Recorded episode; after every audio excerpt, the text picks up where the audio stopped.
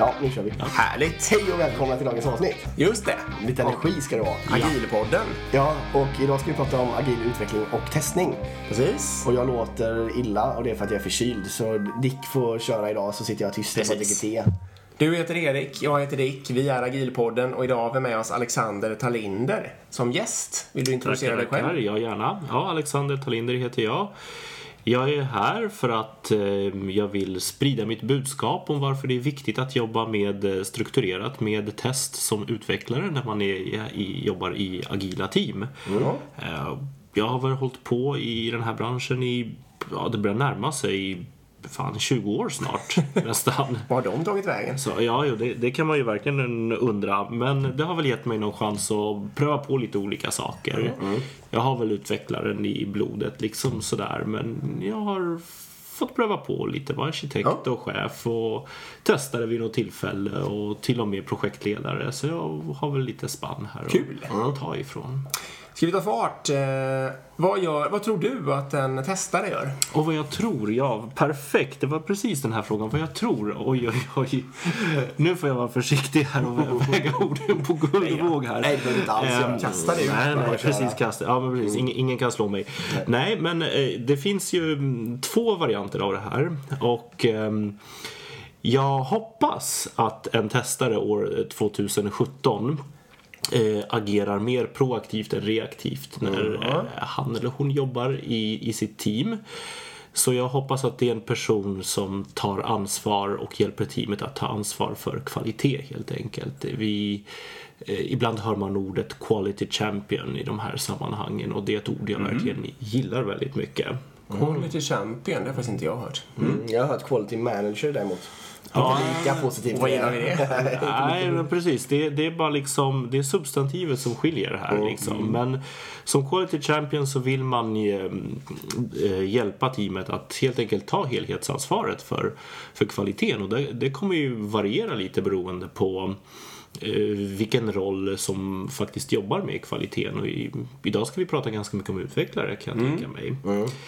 Eh, Den andra delen av det här med vad en testare gör och det kan vara så att den arten av testare är delvis lite hotad nu. Det är den här klassiska testaren som sitter och får en bibba i knät och skriver en testspecifikation och mm, kör igenom ett antal testfall manuellt. Men det där tror jag faktiskt är ett spöke som man pratar om bara pratar om och skräms med. Jag tror det är ganska många som jag tror det är ganska många som har förstått att testning måste vara en mycket mer proaktiv aktivitet vid det här laget.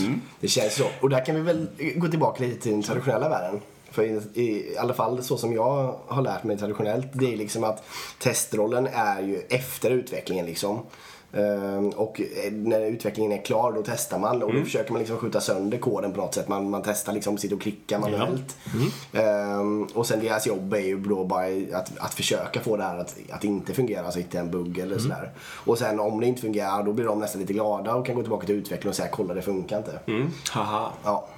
Så det är liksom den här klassiska överlämningsgrejen liksom. Alltså, alltså jag måste ju haka i här och säga att det här haha-ögonblicket. Jag har ju, jag har ju praoat som testare, höll jag på att säga. Nej, men jag har, jag har väl jobbat lite grann för jag ville verkligen gärna pröva på det här och se hur det känns. Och haha-ögonblicket, man mår rätt bra i det. Alltså, så jag tycker, va? ja, ja, alltså, det ska inte underskattas. Eh, sen är det så faktiskt att om man försöker vara lite, lite vetenskaplig och, och titta på det här så finns det ändå två, i alla fall minst två, men jag brukar tala om två perspektiv på testning och det är den, eh, det- kritiserande eller kanske utvärderande perspektivet och det stöttande perspektivet. Och det du har pratat om nu är det helt enkelt utvärderande perspektivet där man tittar utifrån, man har distans till det som har byggts och det, det är inte bara det är inte bara dåligt liksom utan här brukar man ju framhålla den här distansen som man har just eftersom man inte är aktivt inblandad Man i är utvecklingen. revisor liksom på något sätt. Ja, men man är revisor och man har inte liksom besudlats eller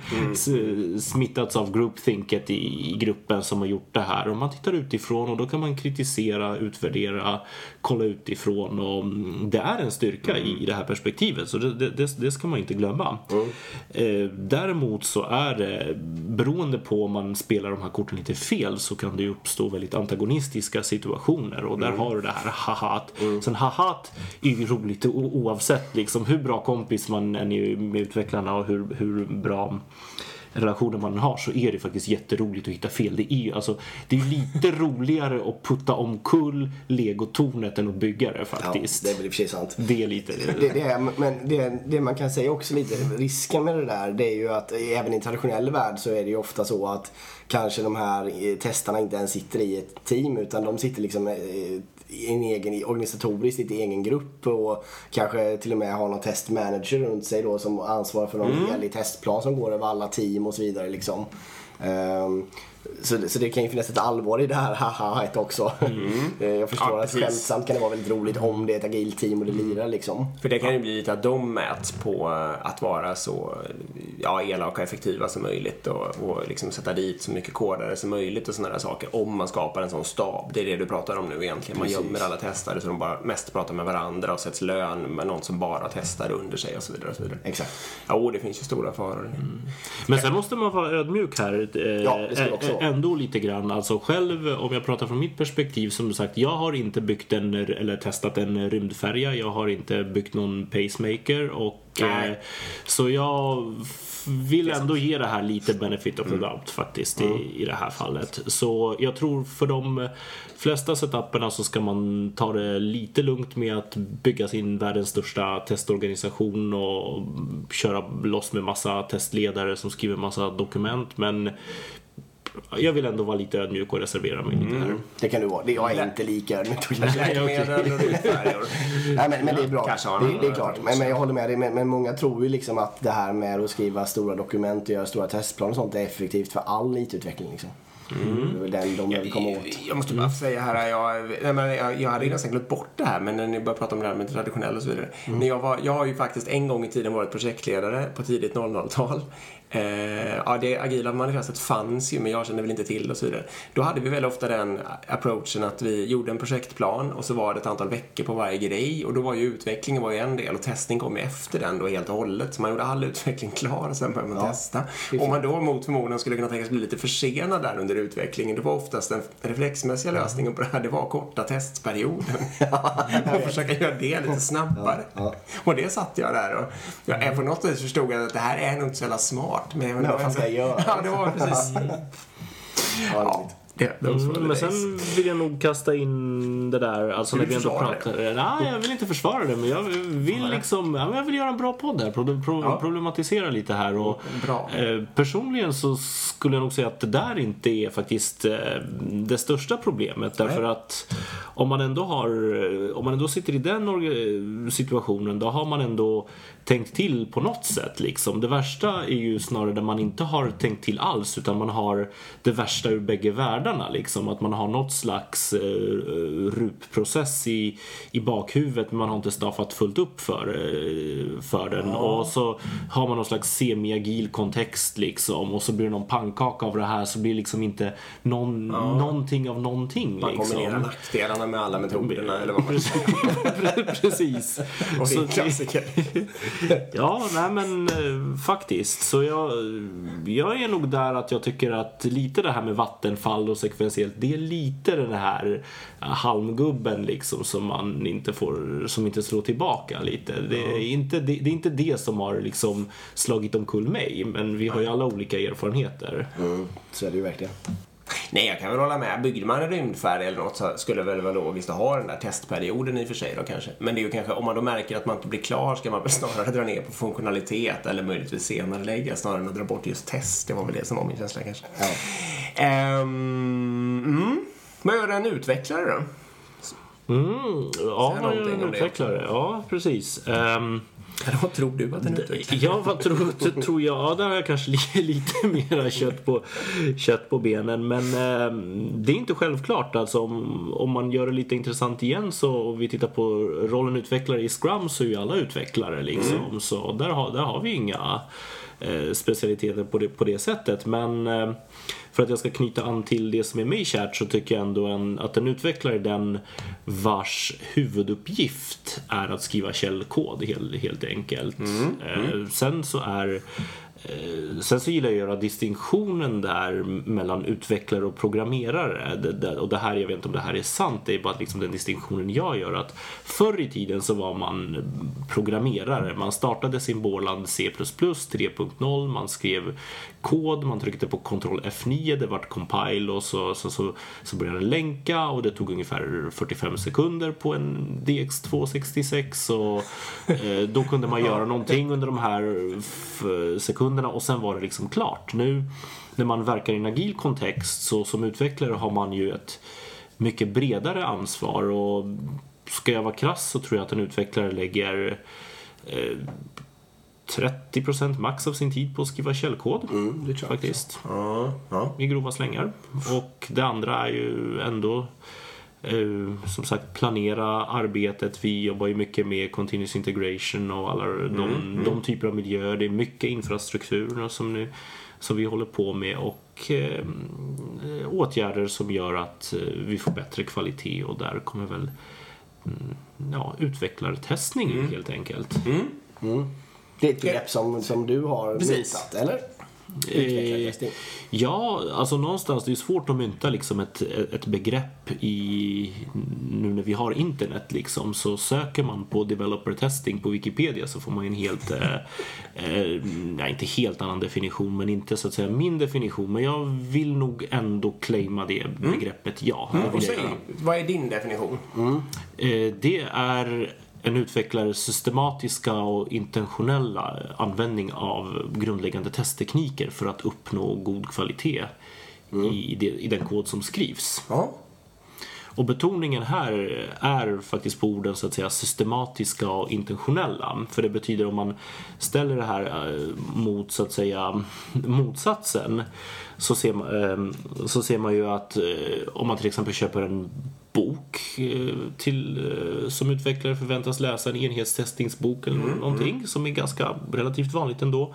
Då ser man att det står lite så här, du ska i- enhetstesta och här är lite sätt att göra det på men det finns liksom ingen det står inte riktigt, men vad ska jag testa? Vad är, liksom, vad är viktigt, vad är inte viktigt? Eh, Om jag får använda det här ordet nu är jag lite försiktig med det, men hur många testfall ska jag ha är också en sån här vanlig, jättevanlig fråga. Jag har varit ute och coachat ett, eh, ett antal team och det, det, den mest klassiska frågan är ett, vad ska jag testa? Två, hur många tester behöver jag? Och det här kan man svara på om man försöker ta eh, teori från, eh, från det som traditionellt brukar vara eh, testarvärlden helt enkelt. De har ju svaren på det här men de här svaren finns inte eh, eller har i alla fall inte funnits på, i utvecklarskrået förut utan det var lite sådär, det var lite ad hoc. Eh, och intentionell är att man vet att man, så det var det systematiska, och intentionell är att man vet att jag använder de här teknikerna. Det är inte någon slump utan jag har den här typen av problem, den här situationen, då vet jag att jag kan plocka fram det här verktyget, den här tekniken och då kommer jag nå det här resultatet. Och då kan jag ha en ganska god hypotes om vilket slags kvalitet jag producerar. En medveten verktygslåda som man använder på ett medvetet sätt. Så Ja, säga. precis. Och det är din definition av utvecklartestning. Mm, precis. Vad, vi bara åkte precis förbi det förut, men det här med ska man anställa testare eller ej? Jag tror Erik började prata om det lite där. Ja, lite teamsammansättning ja. Precis. Ska vi bara, innan vi tappar den pucken, ska man ha Ska man ha en backendare, en frontendare och en testare? Eller kanske två backend, två frontender och en testare, kanske ännu mer superklassiskt. Eller ska man annonsera efter teammedlemmar? Ja, eh, eh, jag själv annonserar ju efter teammedlemmar. Ja. Eh, Men, ja, men ehm, det är så här och jag hoppas att vi kommer in på det lite, lite senare när vi bryter ner utvecklartestning i ännu mer ehm, detaljer. Att ehm, det finns ju väldigt få silver bullets i branschen, eh, inklusive utvecklartestning. Och det jag har sett i team, jag har sett väldigt framgångsrika team där alla i teamet har tagit ansvar för kvaliteten. Eh, så gott de kunnat. Men om de teamen har varit sammansatta så att de som har varit teammedlemmar har alla haft eh, utvecklarbakgrund så blir det väldigt lätt att det blir tungt på den så att säga, automatiserade eh, delen. Det blir, blir mycket automatiserade tester på alla nivåer och det, det är jätte, jättebra. Men det jag har observerat, och det är ingenting som säger att det behöver bli så, men tyvärr har jag faktiskt inget motexempel, det är att um, man kan tappa lite grann det här holistiska perspektivet. Någon som verkligen kanske inte sitter med de här och grottar med de här enhetstesterna hela dagarna och kan steppa tillbaka och, och ha det här kritiska perspektivet att men fungerar det här som produkt. Mm. Kommer det här bli bra? Hur är kundupplevelsen? Mm. Hur är, är användbarheten? Och sen för att glida in lite grann på det området mer så finns det ju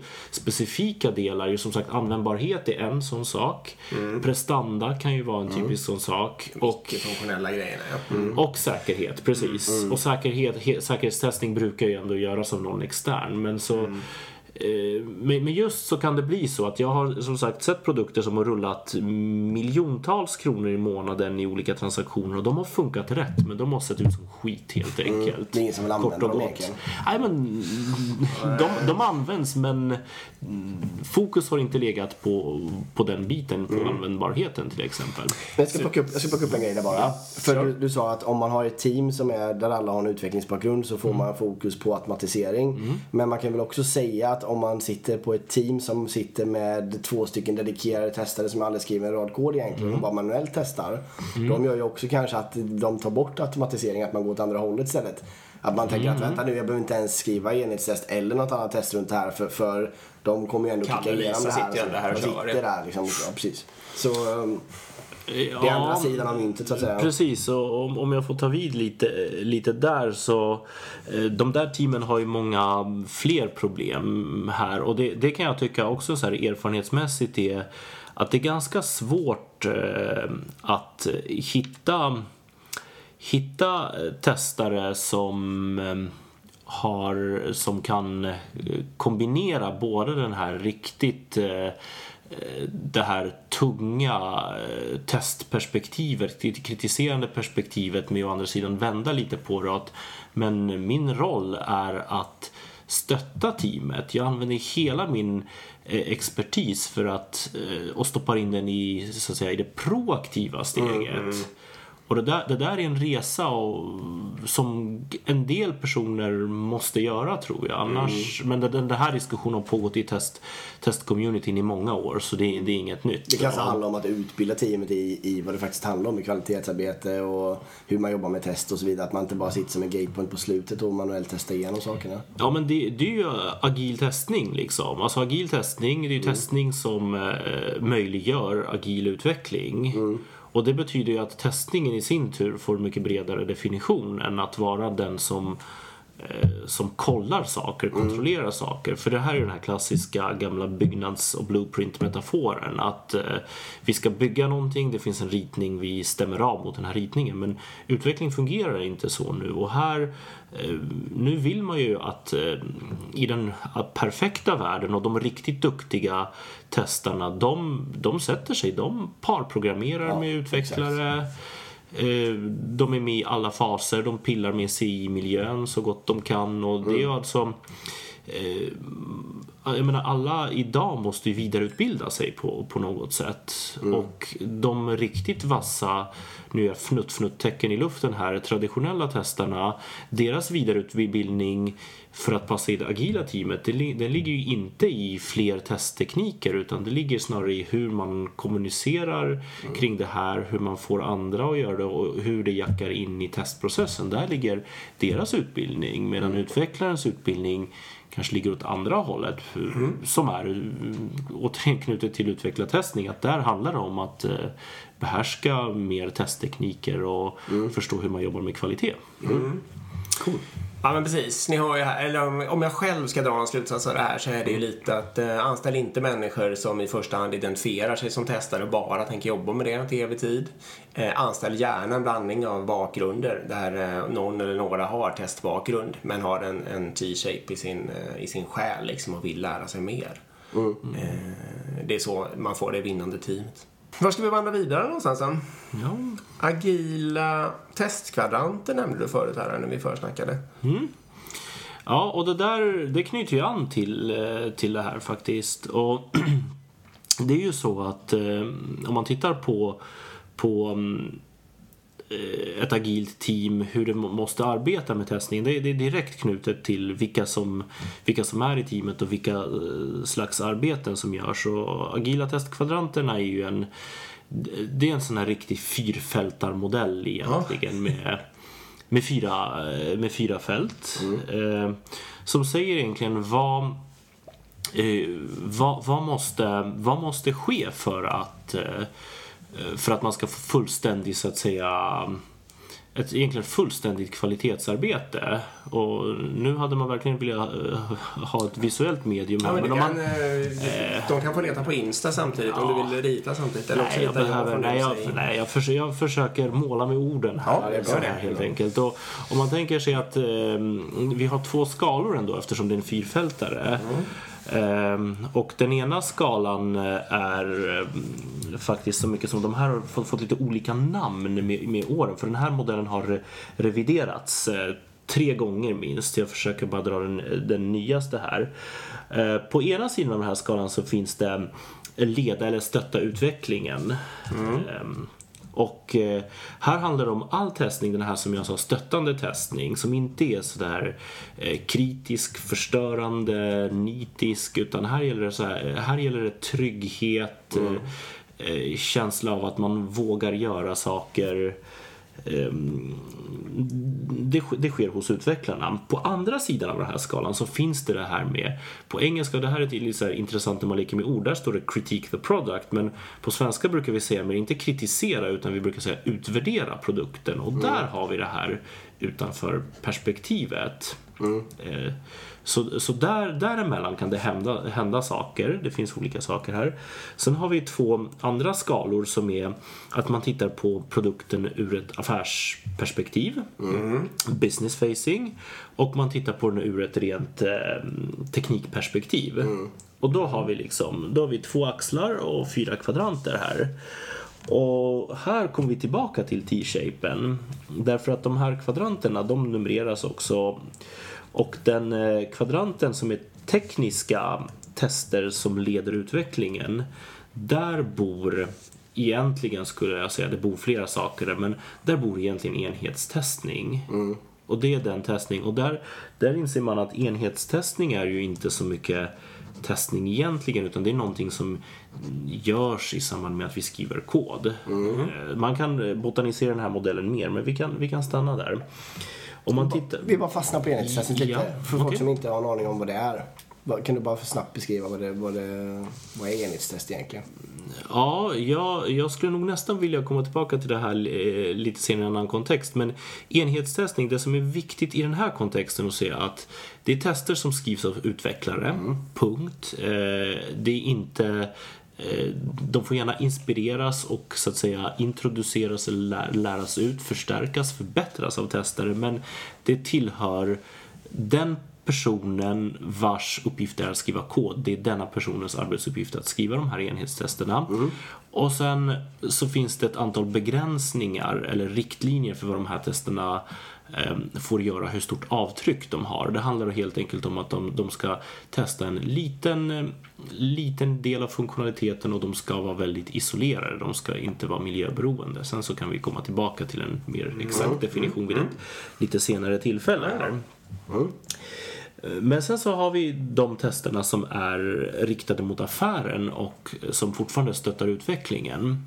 Och där har jag några buzzwords att eh, släppa. Kör. Eh, kanske.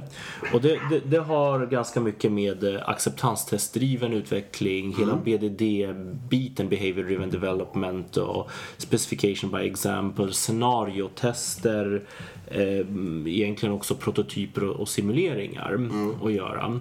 Så det, det, det ser vi återigen att det här är någonting som utvecklare ägnar sig åt för att känna sig trygga. Man vet att vi täcker vår kod med tester allt eftersom vi avancerar. Men här behöver man titta lite mer på uppfyller vi affärsreglerna? Så här, här blandar man in massa roliga verktyg. Jag tror vi har en liten slott för att prata verktyg. Men här vill man kasta in massa roliga verktyg så är det här man gör det. Men det som är spännande här är att här vill man eh, här vill man ju verkligen blanda in både kunden och eh, har man inte blandat in testaren tidigare så är det banne med här man ska blanda in, blanda in testaren. För här handlar det om att tillsammans komma fram till hur ska saker bete sig? Hur kan vi be- bekräfta automatiskt att de beter sig rätt? Så där ligger alla, alla de testerna. Och som sagt prototyper och simuleringar också. Och här är ju fortfarande mest utvecklararbete. Eh, tittar vi på eh, Eh, den delen som handlar om affärsbiten och att utvärdera produkten då skulle jag mest säga att det som är viktigt här är egentligen explorativ testning. Och det är här kanske i den här agila världen som eh, som, ut, eh, som testarrollen skiner. Därför att det är här man har chans att verkligen, om man vill ha, om man nu vill som testare omhulda ett eget område, då är det explorativ testning man ska vara bra på. Och explorativ testning, det är ju inte ad hoc-testning, utan det är eh, jag vill nästan göra reklam för en bok just, just om, som heter eh, Exploratory Testing, skriven av, av um, James Whittaker från, från Google. Och där har han faktiskt listat, eh, brutit ner ganska bra exakt eh, olika sätt att göra explorativ testning på. Han kallar det för turer. Man tar olika typer av turer genom mjukvaran. Och det kan, vara en, det kan vara till exempel, och han har ganska sådana här roliga namn på de här på, eh, på turerna. Det kan vara någon sån här back alley tour. Då handlar det om att försöka gå och liksom hitta ma- massa bakvägar, hitta liksom det som är bakom fasaden. Man har window shopper tour, tour och då tittar man utifrån på, på gränssnittet. Och han har något säkert 20 till 40-tal sådana här turer. Så här finns det ju väldigt mycket att, att hämta hur, hur man som testare planerar för man kommer aldrig hinna göra alla turer under sin en eller två eller tre veckors sprint. Hur planerar man de här turerna? Vilka som är viktiga? Hur schemalägger man dem? Så där, om, om man vill glänsa någonstans så är det i den kvadranten. Det finns lite till där men eh, det är detaljer. Och sista biten är den tekniska mm, utvärderande biten och där är vi tillbaka till de så att säga icke-funktionella, tråkigt ord men icke, eh, kvalitetsattributen helt enkelt. Prestanda, säkerhet och last och, och allting där. Och det här, den här modellen är, så, den är väldigt bra för den kan dels visa den att ett team måste täcka upp de här fyra områdena annars kommer någonting saknas. Så man kan i princip använda den här modellen för att bygga sin teststrategi. Eh, det Det är en bra idé. Alltså det du menar, eller det man skulle kunna göra som slår mig då, det är ju att slänga upp den här på väggen visuellt bara. Och så diskutera med teamet, hur täcker vi varje kvadrant Ja. liksom? Ja. Ja. Vad är det vi gör som faktiskt säkerställer den här kvadranten? ja. Man kan köra retro med det här temat och köra den då. Det kan Liksom. man göra också. Till Absolut. exempel. Så det är, en, det är en god idé att använda. Verkligen. Nu har jag ju då i alla fall, jag kunde ju förstås inte hålla mig så det är, finns ju på ett A4-papper här. Det är min tolkning av det hela och den hamnar väl kanske på, på Instagram. Instagram Ja, samtidigt som det här avsnittet släpps tror jag.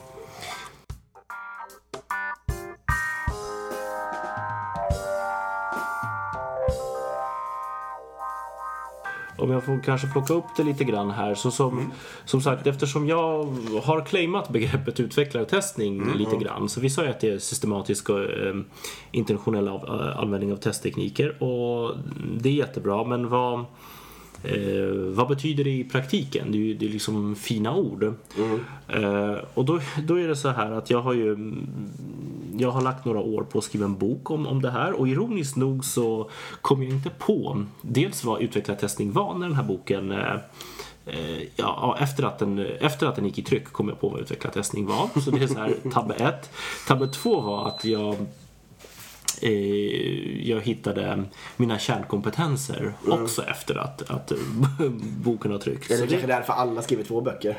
Ja, nej men precis. Ja, nej, men det, det är sant. Och bara för att liksom eh, spänna upp lite grann så tänkte jag bara rabbla de här kompetenserna och sen beroende på vad ni tycker är intressant så kan vi fördjupa oss i det. Men, men, mm, men den första kompetensen är ändå så här att ehm, man måste som eh, någon som praktiserar utveckling, utvecklartestning, man måste förstå vad testbarhet är. Därför att ofta så hör man så här när man sitter, när man sitter som utvecklare så är det någon som klagar över sig kodbaser. Det här är inte testbart och bla bla bla. Men det är väldigt bra att veta vad det faktiskt är. Så, och det finns ett antal saker som, som driver testbarheten. Sen går det inte, nästa kompetens är att det går inte att, att, att som utvecklare inte behärska enhetstestning. Nej. Det är bara liksom, det är en kärnkompetens och det som någon som har hållit ett antal kurser i det här så kan jag tycka att det finns fortfarande ganska mycket förbättringspotential på det området. Så Det är ska, väldigt många utvecklare som inte håller på med enhetstestning. Tyvärr ja, Mm. jag är ledsen att säga det men, men vi kan väl säga i alla fall att det finns mycket förbättringspotential i det området så, Mm, så sårar vi ingen. Vi kanske har tjatat om det här, men senast Erik och jag jobbade tillsammans i samma organisation så jobbar ju vi med att driva upp det här. Och då tror jag det var att vi började på 18 procent eller något sånt där va? Precis, men vi gjorde Drev upp det till 50 kanske eller Ja, vi kom längre än så också. Men, men det man kan göra rent eh, tekniskt också det är att man inte kan checka in kod såvida om inte täckningen blir bättre och bättre så att säga. Ja, men då, då rör ni ett annat kärt ämne och det är den här coverage-procenten här. Ja, och där det kommer vi- vad är den magiska siffran? Ja, ja men precis. Där, där kom den också. Ja, ja och det... Eh, där, kan jag ju dra några anekdoter men för det första för att bara så här, ta den här teoribiten av det här för man är ju liksom tråkig om man har skrivit en bok om det här så har man massa tråkiga teorier och vi vet ju att coverage säger ju ingenting om ingenting egentligen. det kan vara eh, felaktiga testfall, det kan eh, saknas massa saker i koden, Ja. eh, det kan bli Eh, ibland så har man gjort, har jag sett eh, tester där man har gått igenom kod men inte verifierat och det kan bli hur fel som helst. Däremot så kan man säga att ehm, vänder man på den, eh, en gång var jag med i ett team som byggde en betalningslösning. Och där körde vi, mm, vi körde något slags eh, ful variant, ska jag säga, ful variant, ingen puritansk variant av testdriven utveckling. Och bara körde sådär, vi kör enhetstester, vi kör integrationstester, vi kollar aldrig på coverage. Sen när vi var klara så slog vi på coverage. Ja. Och där, kan ni gissa? 70 procent. Det var 85. Ja, nära, 96. Oj jävlar. Och då såklart, bara för, bara för att vi var tvungna så körde vi de här onödiga testerna som vi för, förstod att vi behöver dem inte. Men vi ville få upp det till 100 bara Såklart. för, bara för skojs skull. Det är verkligen, snacka om goldplating. Men det var, det var inte så många tester.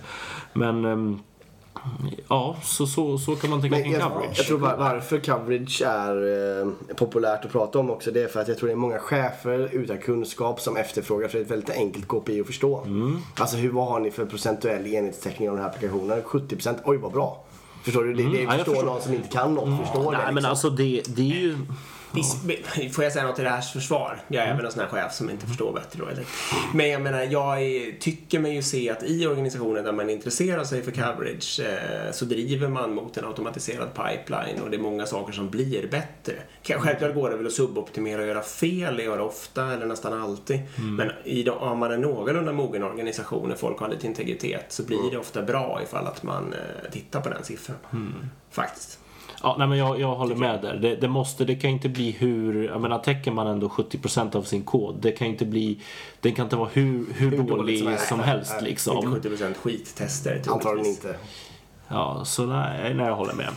Jag håller med. Okej, vi går vidare på listan. Ja, tack. Eh, thanks for bringing me back. Ehm, grundläggande testtekniker. Och det var väl kanske där som min liksom ehm, eh, idé till utvecklad testning föddes. Och här måste jag erkänna, det här är också lite sådär... Jag vet att i vissa riktigt, riktigt agila kretsar så hade man spottat på mig nu om jag säger att jag har plockat upp de här från ISTQB. För de som inte vet vad det här är så är det International Testing Qualifications Board kanske? Något sånt. Kanske, något close enough liksom.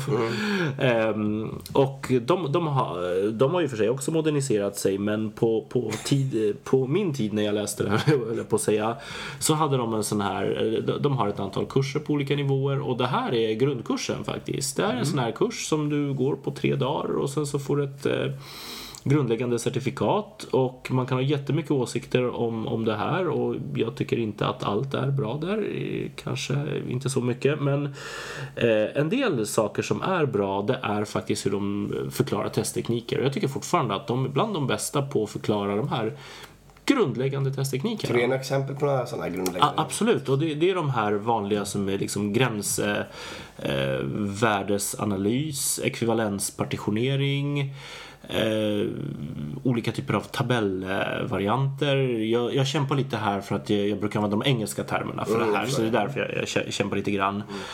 Eh, state transition testing, ja, tillståndsmaskiner eh, för att vi- visualisera, eller tillståndsdiagram för att vis- visualisera testerna. Och det här, det här är alla de som jag har nämnt här är grundläggande testtekniker. Och ehm, de, de tycker jag som man som utvecklare bara ska kunna helt enkelt. För det är de egentligen som svarar på frågorna hur många testfall behöver jag och vad behöver jag testa. Och de ger också struktur i testningen. Och det är väl där det här stora när eh, när enhetstestning eh, kombineras med de här grundläggande testteknikerna som man får en ganska bra sådär man får ganska bra förståelse och ganska bra självförtroende för att ja men nu har jag nog rätt bra koll på vad jag har vad jag har skrivit för kod och vad jag har testat. Man mår rätt bra när man får till det här. Sen täcker inte det allt såklart som sagt. mm, Nu är jag sitter och täcker i luften igen här. Krav kan saknas. Eller önskemål som jag brukar säga. Önskemål kan saknas. Och man kan misstolka allt möjligt här men man vet att i alla fall rent mekaniskt så har man eh, testat sin kod ganska bra. Eller checkat. Jag måste nästan komma in på det här nu för nu har det gått så lång tid och jag har inte fått säga det här om testing och checking. Kör. Nej, men det är, det är så viktigt. Testing Jag- versus checking. Ja, jag måste, jag måste ju bäst? säga det. Ja, men vilket är... Oj, oj, oj. Ja, så, så har jag inte hört den frågan ställas förut. Nej, men det här är Eh, agilpodden, så här, här är det alltid lite krispigare. Ja, precis. Ska vara, vara lite bäst. Ja. Nej, men så här, den här, det här är ju också en sån här diskussion som har eh, pågått ett tag, ett bra tag skulle jag säga i eh, framförallt testcommunityn. Nu måste jag säga på ett tag, jag har inte följt den på ett tag så jag vet faktiskt inte senaste status men det, eh, i samband med att agil testning blev omtalat och då får jag, i min tidräkning så är det ungefär efter att eh, Lisa Crispin och Janet Gregory släppte sin bok om agile testing och då började det surras på, Och när var det? på riktigt. Ungefär. Oj, nu, det var en svår fråga. Nej, vid Får jag bara 00-tal eller chansa? 10-tal så att säga. Bara- Får jag chansa på 7 till 10 år då? Så jag bara Kring chansar. 10. Ja, mm. Alltså tiden går fort 2010. liksom. Jo, det. ja, men tiden går fort så jag, jag vet inte. Men, men där då börjar man verkligen prata om agil testning och då börjar man prata om det här som vi pratade om i början. Vad ska testarrollen vara? Mm. Och Sen gjordes ganska mycket arbete uh, av uh, James Bach och Michael Bolton som också är stora namn i uh, testvärlden kring just att försöka bena ut vad, vad det här är. Och de har den, kan jag tycka, ganska sympatiska mm, definitionen av att Checking, det är det här som en del progressiva, eller ja, låt oss säga progressiva, agilpodden, så progressiva testare kallar för zombie testing. Det är det här dumtestandet som man gör med manuella protokoll. Man vet att man kommer alltid köra samma scenario igen och man förväntar sig samma resultat. Det finns liksom inget intelligent arbete, det måste bara göras. Man måste bara harva, man måste plöja åkern här. Och det här det här funkar ju inte nu. Alltså det, det funkar, alltså rent, dels, dels så är det själsdödande. Ehm, Det är lite så, ja. Ja men det, det är själsdödande, man, man, mår, man mår inte bra av det. Alltså det, det är någon slags, ja, nej, jag, ska, jag ska inte sätta etiketter på det men det fungerar inte i, eh, om man ska leverera var, varannan vecka helt enkelt. Eller för all del continuous delivery var, varje dag liksom. Så det fungerar helt, helt enkelt inte. Eh, men, men det det kallar de för checking. Därför att det finns liksom ingen, det finns ingen slump, det finns ingen intelligens, det finns ingen kreativ, kreativitet i det. Och då checkar man så här. Jag stoppar in 1 plus 1, det ska bli 2. Jag checkar att det, det, det är 2.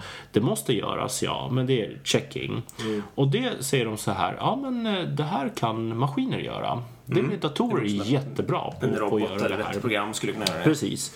Medan testning, det är en mer, eh, återigen, kreativ eh, aktivitet. Där man använder i princip alla mentala resurser man har och man skiftar perspektiv och man anpassar sig och man är både reaktiv och, och proaktiv. Och det är där som sagt som, som testarskråt har chans att växa. Och där vill man ju väldigt gärna göra den här distinktionen mellan eh, testning och checkning.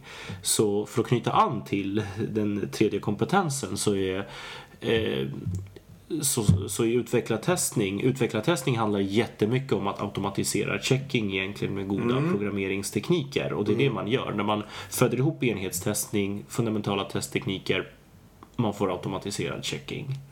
Det är där vi är. Och så kan man lägga den energin som man har kvar sen på riktigt på test, den riktig lilla testning, testningen som man behöver göra så att säga. Ja, precis. Och det, det är också... hantverk. Precis, och det är också ett sätt om man, om man tittar eh, i lite, lite bredare så ser man att man vill, eh, om man nu har hittat sin eh, riktigt braiga testare som är proaktiv, som är en riktig quality champion, då vill man ju inte trycka ut massa dynga som bränner ut den här Nej. testaren som kommer få göra checking. Så egentligen ett stort eh, syfte med utvecklartestning är att ta bort allt sånt här. Ta bort den här, alla förutsättningar för att göra sån här zombie-testing egentligen, eh, egentligen. Så att man kan använda en människas tid till någonting högkvalitativt. Helt enkelt. Så på sitt sätt så hoppas jag att jag helt enkelt räddar massa människor här genom att Härligt. eh, prata om det här. Ja, men det är skitbra. Ja, det är skitbra. Jag känner, också, jag känner mig lite skyldig här och jag kan också, jag känner igen en dialog som har för, förekommit i organisationen från tid till annan ungefär att om man har någon människa som inte riktigt kan göra sitt nuvarande jobb eh, det kan vara av alla möjliga sorter förstås. Och så kan det vara så att det behövs hittas enklare arbetsuppgifter. För det är jättevanligt förslag att det kommer upp, kan inte den här personen bli testare? Och jag har nog själv lite varit på det, på den, i det laget som har varit med och föreslagit eller åtminstone stöttat den idén. Men sen har jag ju då, alltså så, inte så, kanske så duktiga som du, men ändå människor förklarat för mig liksom vad testning egentligen är för någonting och så vidare. Och för det jag förstår att cheferna då har tänkt sig, det är ju ofta att det, att det Sitta och är klicka. zombie-checking liksom, exakt. Men det är ett modernt utvecklarteam då försöker förklara för mig att vi har inte så jättemycket nytta av någon som bara ska sitta och göra zombie-checking. Och det stödjer lite det du säger nu då liksom. Så jag har ju faktiskt de senaste åren släppt den teorin. Vad bra. Ja, det känns- ju bra att få det bekräftat. faktiskt. Ja. Okej, jag ska rulla på med lite andra kompetenser och försöka plocka upp Ja. lite här. Eh, en en eh, kär och lite perifer kompetens som jag tycker ändå, där har jag faktiskt dammat av någonting lite gammalt i. Att jag har dammat av programming by contract. Och det här har också sin historia för egentligen så vill man säga design by contract. Men då har Bertrand Meyer, gubben som har skrivit den tjocka 1200 sidors boken om objektorientering. Eh, han har trademarkat eh, design by contract. Så det, jag får inte ha det i min bok. Så jag var tvungen att skriva programming by contract. Men det gör ingenting. Det viktiga är att vi pratar om kontrakt. Och ehm, eh, Design eller programming by contract, det handlar ofta när man stöter på det så stöter man på det i ett språk som stödjer det här och det är helt enkelt eh, runtime-kollar på olika pre och post conditions, alltså villkor. Ofta så tänker man eh, vad ska vara sant när jag går in i den här metoden? Vad ska gälla för, för argumenten? När jag lämnar den här metoden, vad, vad ska gälla? Vilka predikat eller vilka sanningar ska vara uppfyllda för returvärdet? Och så har man mm. någonting som heter invarianter som är också villkor för vad som får ske i metoder eller loopar. Men nu vart det jättetekniskt. Det, det är inte så här jätteviktigt egentligen, men eller jo, det är ganska viktigt därför att från den här terminologin så tycker jag att oavsett om man har ett programmeringsspråk som stödjer det här i runtime eller om man bara egentligen tänker på de här kontrakten. För man kan, man, man kan se till att de här kontrakten upprätthålls som sagt antingen genom runtime-checkar Eiffel, eh, Bernhard Meyers språk, är ett praktexempel på det. Men egentligen, så fort man stoppar in det här assert-nyckelordet så försöker man på något sätt göra någon slags runtime eh, checking av, av och, kontrakt. Så antingen är det på det sättet eller så kan man tänka sig att man skriver enhetstester för att veta att jag har det här kontraktet, mm. jag kommer inte få en runtime check. Men eh, jag försöker skriva dem mot det här kontraktet i alla fall. Mm. Man kan i viss mån använda statisk analys för att göra det här också. Det är alla de här klassiska, många språk har ju olika Eh, annoteringar eller attribut som är så här not null och positive och sånt här. Det är mm. lite grann återigen den här kontraktstanken. Mm. Och det jag tycker är viktigt ur ett utvecklat testperspektiv det är att förutom att man har sina grundläggande testtekniker att man har en annan ingång. Och det här är en, det här är en annan ingång till vilka testfall ska jag ha? Vilka tester ska jag skriva? Jo men det här ska uppfylla det här kontraktet. Om jag rabblar lite kompetenser till. Ehm, det här kommer man in direkt, man kommer in direkt på det här när man enhetstestar och det är hur man använder olika typer av ehm, testables. Och. Och, eh, test doubles? Test doubles, jag vet inte ens vad det, vad det, vad det heter på svenska. Nej men test doubles, det är eh, när vi stoppar in, eh, när vi har ett beroende i enhetstestet och helt ja. plötsligt så kommer vi in i den här nomenklaturen med stubbar, mockar, fakes, spies och dummies. Ja. Och det här är sånt här, om man har, test, om man har kurser i det här så ser man att väldigt få personer vet på skillnaden vad en stubb och en mock är. Folk gillar ju att mocka bort allting liksom. Det är det de säger. Jag, jag ska mocka bort det här. Över min nivå kan jag säga. Ja, ja men det, det, är lite så. Och det, det, här är ju viktigt. Det är, är man jätteintresserad så kan jag bara säga att en mm. stab som är ändå den vanligaste, jag vet inte, det här, det här har vi ett bra namn för det här? Jag tror att en, en, en kollega till mig kallar dem för inhoppare. Nej, det blir inte bättre. Vi kan ta på engelska. En stub, stub är den vanligaste teststubben och det är egentligen så fort du, du beror av någonting som eh, ger dig ett värde. Det vi brukar kalla det för eh, indirekt input egentligen. Du har en kollaboratör som ger dig ett eh, ett värde och den här kollaboratören är svår. Du kan inte ha med den i ett enhetstest. Mm. Därför att eh, enhetstester har ju de begränsningarna att de ska vara isolerade. Ja. Och där kommer vi tillbaka till det här. De ska vara isolerade och snabba så vi får inte, får inte ha med oss databaser, vi, vi får inte ha med mm. oss filsystem, vi får inte ha med oss nätverkssocket med mera. Så fort andra vi, program och sådär. Andra program, precis. Mm. Så, så fort vi stöter på någon sån, då måste vi byta ut den mm. mot någonting. Ja, sen testdriven utveckling. Mm. Här vet jag att vi pratade lite. Ja, men, vi, men är det det fortfarande? Snart. Det var väl ett buzzword för ganska många år sedan? Ja, men jag, jag tycker jag hör det fortfarande. Ja, fortfarande? Vi ligger lite efter. Ja, men vad, vad hör ni då? Berätta. Det, och så, så kan jag vila ja, rösten lite. Det är bra. Ja. oh, men det är ju faktiskt ja, lite så. Lite så. Det används som ett sånt argument. Som att så här, så här måste, det måste vara bra. Det, ja, det måste vara bra. Så här ska man göra. Det är faktiskt lite mm, Det låter ju kvalitetshöjande på ordet mm. bara liksom. Mm. Det låter modernt också. Det gjorde i alla fall för ett tag sedan. Ja, smart. Mm. Ja, ja okej. Okay, ja. Ja. det är nästan så att jag, jag, jag, vet, jag får alltid så mycket, eh, jag nu höll på att svära här, men jag, jag får... Det får man också i den här podden. Ja, jag får mycket skit nu varje gång jag, jag pratar testdriven utveckling här, men, men eh, och vi börjar så här, och vi börjar snällt bara så här. Testdriven utveckling är en av kompetenserna i, i utvecklad testning. Det är en av nio. Så man kan börja med så här, inse så här hur viktigt jag tycker att, att det är. Eh, sen så som sagt, det som är... Det här vet vi, eller eh, kanske, jo vi, vi vet att testdriven utveckling det är ett sätt att egentligen driva design av, av uh, kod. Ja. Det har ganska lite med, med testning att göra ja. egentligen. Så det det stora problemet med hur testdriven utveckling presenteras ofta är just att det är ganska frikopplat från, från testning. Eller det är inget problem, det är en, det är en teknik för att driva design av mm. kod med, mm. med tester. Den stora fördelen, absolut stora fördelen är att man får 100% testbar kod. Det går ju inte att skriva otestbar kod eftersom Nej. testet kommer först. So far so good.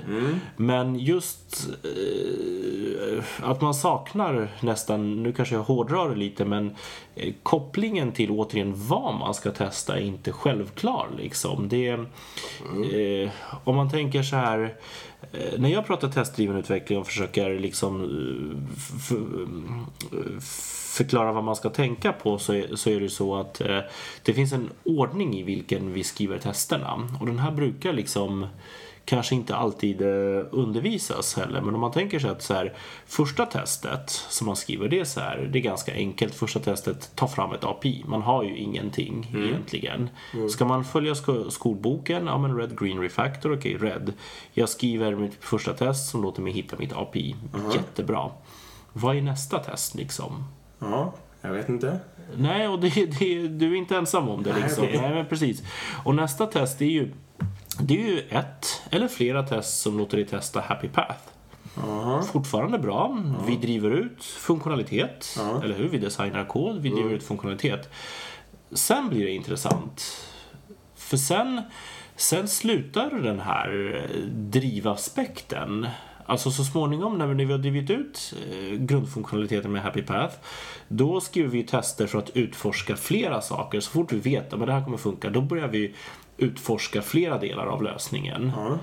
Och sen kommer de eh, vad ska man säga, fnutt, fnutt negativa testerna där vi börjar testa felhanteringen och, och sådär. Men när vi har gjort det då har vi, där börjar vi gå in på testning egentligen. För i det där läget om man ska börja testa då ska man ju gå tillbaka, tillbaka till sin gränsvärdesanalys, tillbaka till sina ekvivalensklasser, state-diagram, tabeller, you name it och lägga på testtester också för att designen är redan färdig.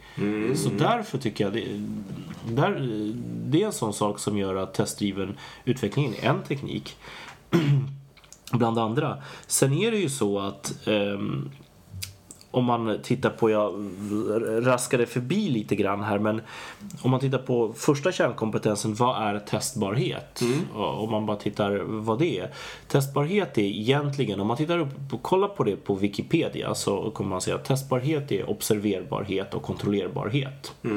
Fantastisk definition därför att den kan Eh, den gäller från i princip är metoder på två, tre rader till hela system. Det man kan resonera på både mikro och makronivå om, om testbarhet. Och ehm, eh, tittar man på vidare definitioner så vill man gärna inkludera eh, litenhet, ursäkta ordet, men smallness, litenhet i det här. Att det är någonting litet så är det också testbart.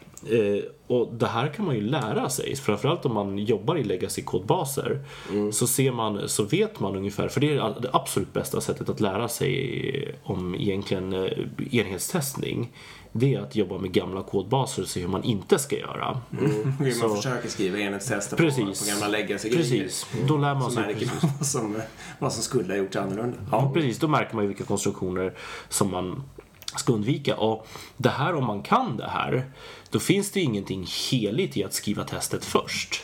Det finns, det finns, liksom Nej, ingen, okej. det finns ingen magi som uppkommer bara för att man kan... Man gör det innan man skriver ja, man kan ju bara vända på det. Alltså, det kan man. Fattar jag rätt om jag tänker mig att testdriven utveckling är en metod för att skapa kod Mm. som leder en in lite på ett ganska sunt förhållande till test men det är arbetet jättebra. är Mm. absolut inte klart bara för att man gör det utan det kommer även behöva göras andra arbeten inom Det test. behöver göras andra saker, absolut. Det är en möjlighet som inte ska föraktas men som man absolut inte måste använda för att få, man kan få bra kod ändå. Liksom. Absolut, absolut. En erfaren utvecklare kan lätt vända på det här. Däremot rekommenderas det inte om man inte vet vad, vad man håller på med. Då är det bäst att testdriva tills man hittar det. Absolut.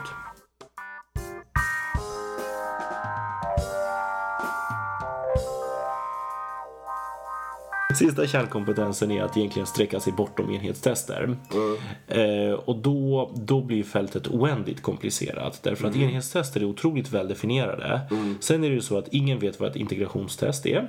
Det finns ett antal konkurrerande definitioner.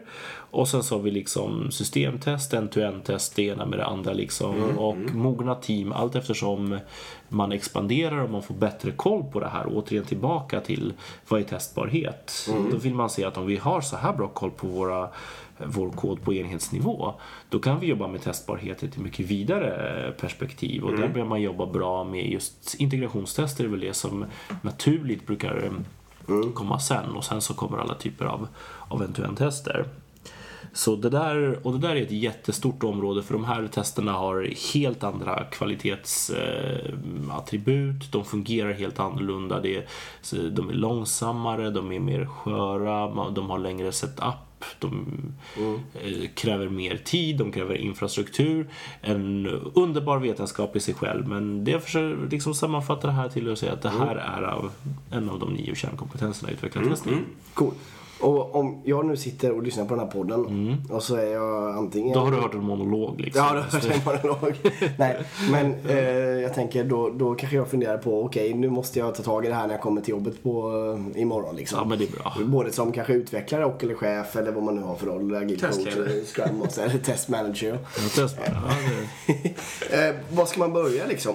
Speciellt om man kanske sitter på... Man, många sitter ju inte i lyxen att få börja skriva ett nytt system utan många gånger handlar det om att ta över ett befintligt liksom. Ja. Eh, vad, är, vad är det viktigaste? Vilken, var börjar man någonstans?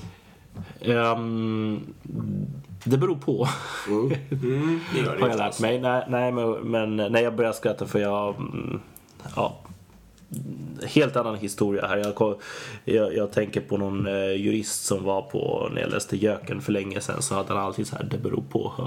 och så började han skratta. Så då började jag skratta så här. Nej men, det beror på, alltså så, om man är lite krass. ehm, i legacy-system då har man inte en chans att täcka allting med, enhetstester. Man kan öva lite grann just för att eh, eller för det första så ska man börja bara. Man ska börja någonstans, det spelar ingen roll var. Men man ska börja någonstans. Man ska, man ska uttrycka intentionen faktiskt. Så vi kommer ihåg intentionell användning av testtekniker. Man ska, och jag tycker ändå man ska banne mig börja med enhetstester. Ett- några hur snårigt läget än är. Mm.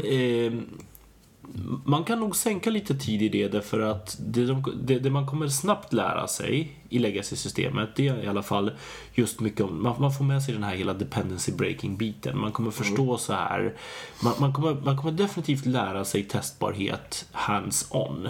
Man kommer lära sig, så här ska jag inte göra. För liksom definition av ett legacy-system är ju ändå någonting gammalt, stort och otestbart. Liksom. Så då kommer man, jag kan stå här och babbla om i liksom tre timmar till om liksom vilka principer man ska, man ska följa. Men om man sätter sig i sin kodbas och skriver det första enhetstestet, då kommer man se så här ska man inte göra. Så där får man med sig både äh, grunderna i enhetstestning, eh, användning av kollaboratörer och dep- dependency breaking. Så man får med sig tre kärnkompetenser direkt. Men sen så får man titta lite sådär faktiskt på var finns det bang for the buck. För ny utveckling, kör testdriven utveckling. Ta, läs en bok, titta på YouTube, ta in någon som kan det. Använd vad, vad ni vill här. Ny utveckling, testdriven utveckling, jättebra. Men i de gamla systemen så kan det vara så att det är mer ekonomiskt eh, försvarbart att faktiskt börja med den sista kärnkompetensen som är end-to-end-testerna. Därför att okej. de, eh, de kan faktiskt, de ger oftast enligt min erfarenhet mer bang for the buck. Att det känns mycket tryggare att skriva de här lite mer mäckiga, roddiga, stora testerna. Men om man har kommit upp i någon slags volym, säg 20-30 stycken för ett ja, men halvstort system, då har man täckt upp de vanligaste flödena ändå genom systemet. Då känns det rätt bra liksom. Så här, om man vet att i mitt anonyma system X vad jag än gör för refaktorisering och deployment då vet jag att man kan köpa produkten, man kan ta emot en betalning. Eh, man kan göra, om nu råkar mejlutskick råkar vara viktigt så kan man göra det liksom. Och det ger en väldig trygghet i att man vågar labba och då är vi tillbaka till den här testningen som stöttar utvecklingen. Att man vågar göra förändring. Man hjälper sig själv, man skapar trygghet. Så jag tycker någonstans där ska man börja. Ja, bra. Cool. Då vet alla vad ni ska göra nu när ni kommer till jobbet. Gör minst några enhetstester. Har ni värsta lägga, sen går ni loss på en-to-en-tester sen. Eh, och får det att funka. 20-30 stycken för ett mellanstort system. Ja, Nu kommer någon hålla mig vid den här siffran. det är jag kommer skitläskigt. hålla mig. Ja, jag får ha det. det är bra. Vi kanske ska börja runda av där helt enkelt. Ja, jag, precis. Är det något mer du vill nämna? Ja, nej, men alltså jag, jag, jag vet en bra bok som sammanfattar det här på något eh, 300-tal eh, sidor faktiskt. Så när jag ändå får tillfället att fräckt göra reklam för min bok så vore jag, göra. ja men det ska jag verkligen göra. Ja, det man ska leta efter är helt enkelt developer testing. Mm. Boken heter Developer testing. Mike Cohn har satt sin kråka på den så det är en fin eh, grön-svart bok. Så samlar ni på signaturserieböcker så är det någon någon som kommer göra sig bra i bokhyllan. Och ehm, jag har verkligen, eh, det jag har kämpat med i den här boken det är faktiskt att, och det är ett av målen med boken, är att samla ihop mycket av det här. För som, som sagt, de här nio kärnkompetenserna de spänner över väldigt mycket. De, de spänner över, över testning, de spänner väldigt mycket egentligen över bra hantverk också. Och hela liksom refactoring-biten, dependency breaking. Och jag har egentligen försökt sammanfatta ganska mycket på ganska, ganska få sidor eh, ändå. Så man får, man får med sig, eh, kanske inte ska kritisera sin egen bok så här men det är inte den mest, mest lättlästa boken. Det är ganska mycket information per sida i den. Men, men å andra sidan, om man strävar efter, efter effektivitet så är det ganska... Ja, det är mycket bang för buck. Det är mycket bang.